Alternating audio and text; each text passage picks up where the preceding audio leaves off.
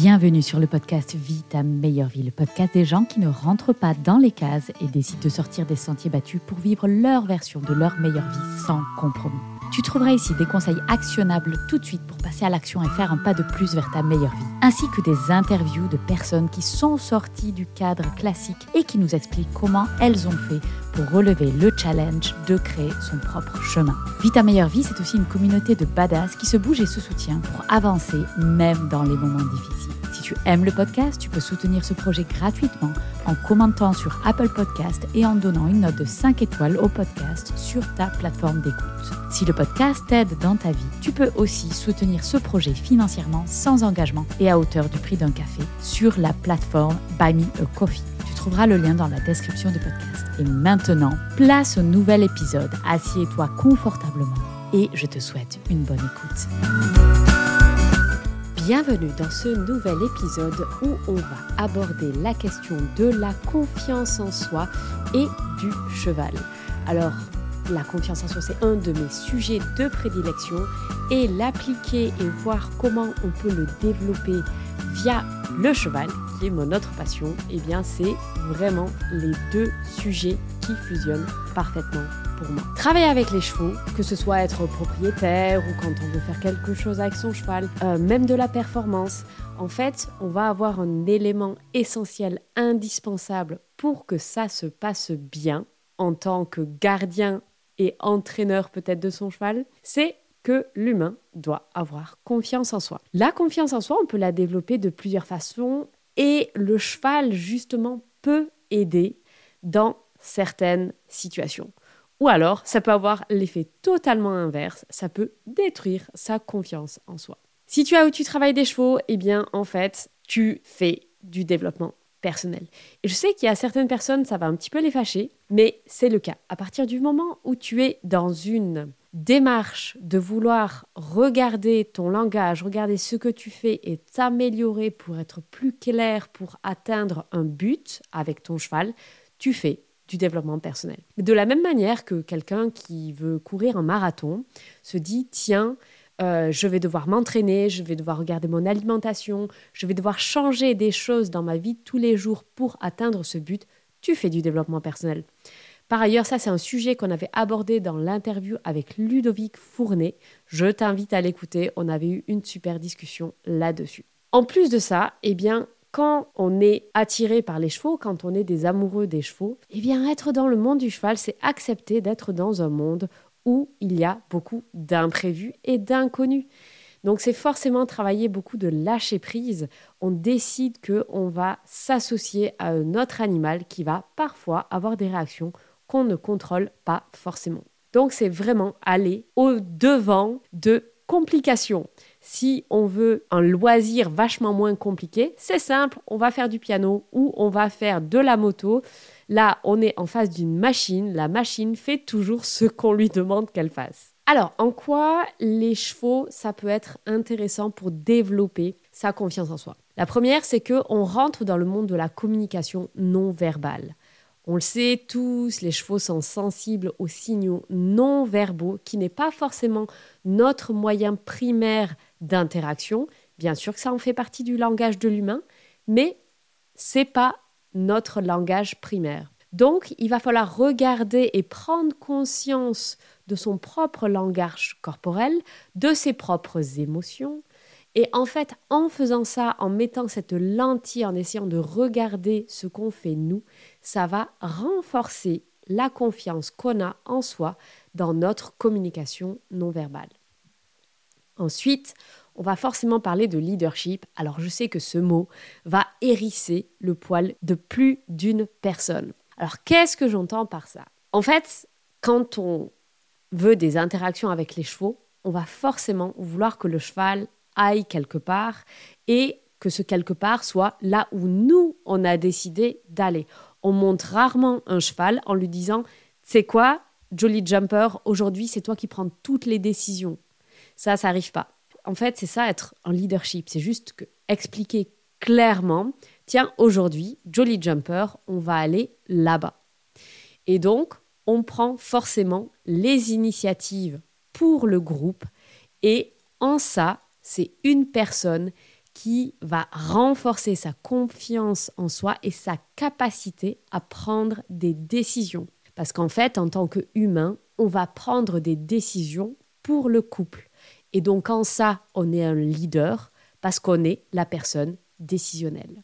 Je ne vais pas rentrer dans le débat de est-ce qu'on peut faire du 51-49, ça c'est un sujet complètement différent, mais il faut toujours se dire qu'à partir du moment où en fait on veut aller quelque part et que c'est notre idée qui doit prévaloir, c'est nous qui prenons des décisions pour le couple, qui doivent être bonnes pour le couple, pas juste pour l'humain, et de ce fait, on doit être un bon leader. Ensuite, forcément, quand on travaille dans le domaine de l'inconnu, dans le domaine où on va interagir avec un animal qui a sa propre idée, ses propres émotions, ses propres peurs, eh bien, ça va être compliqué. Et il va y avoir de l'imprévu, et cet imprévu peut générer des surprises et parfois des peurs. Et en fait, plus on s'expose à ça, plus on surmonte ses peurs, plus on va à travers, on prend nos petites peurs par la main et on avance. Et en fait, plus ça renforce la capacité à se dire que même dans des situations qui sont un petit peu compliquées, j'arrive à surmonter ces défis. Alors, je veux mettre juste un gros warning ici.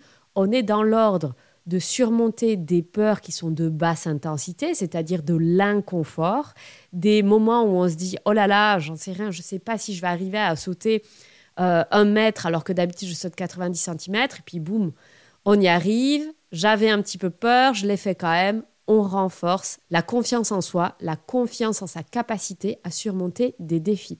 Je ne parle pas ici d'avoir des gros traumatismes et de surmonter ces traumas. Ça, on est vraiment sur un autre registre. Ensuite, le cheval, eh bien, on le sait tous, c'est avoir beaucoup de responsabilités. Prendre soin d'un cheval, c'est décider d'avoir des responsabilités. Ce n'est pas une mobilette, on ne peut pas juste allumer sa mobilette et puis partir faire un tour. Il y a beaucoup de choses à faire autour pour s'occuper de cet animal et de ce fait, c'est aussi un sentiment de responsabilité et de compétence à acquérir pour être à la hauteur de ses responsabilités qui va renforcer la confiance en soi. Ensuite, comme dans tous les sports, il va y avoir un apprentissage progressif. En général, on a un but quand on veut être avec les chevaux, soit ça peut être aller faire des balades, soit ça peut être sauter des obstacles, soit ça peut être faire du dressage. Peu importe quelle est l'orientation sportive dans laquelle on veut aller, c'est forcément quelque chose qu'il va falloir aborder de manière progressive. On va pas commencer le cheval en se disant je vais aller faire une randonnée de 7 jours. On va pas commencer le cheval en disant je vais enchaîner un parcours de 15 obstacles à 120 cm de hauteur. Non, il va falloir y aller par étapes et ça c'est la clé pour développer sa confiance en soi, pour la renforcer, c'est étape par étape. Ensuite, travailler avec les chevaux, c'est forcément développer son écoute active. A priori, c'est un des rares sports où on est deux et on souhaite que l'animal réalise certaines choses. Et si on n'est pas euh, une horreur absolue, on veut aussi que cet animal soit bien dans la réalisation de nous, ce qu'on a envie de faire.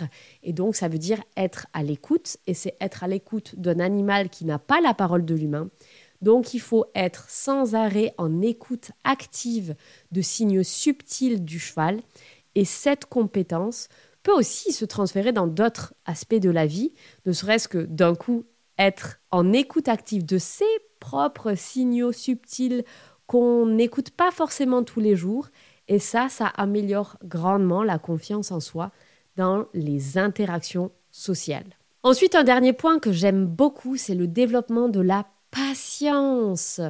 Et oui, le rythme qu'on va avoir, le rythme de progression ne dépend de nous.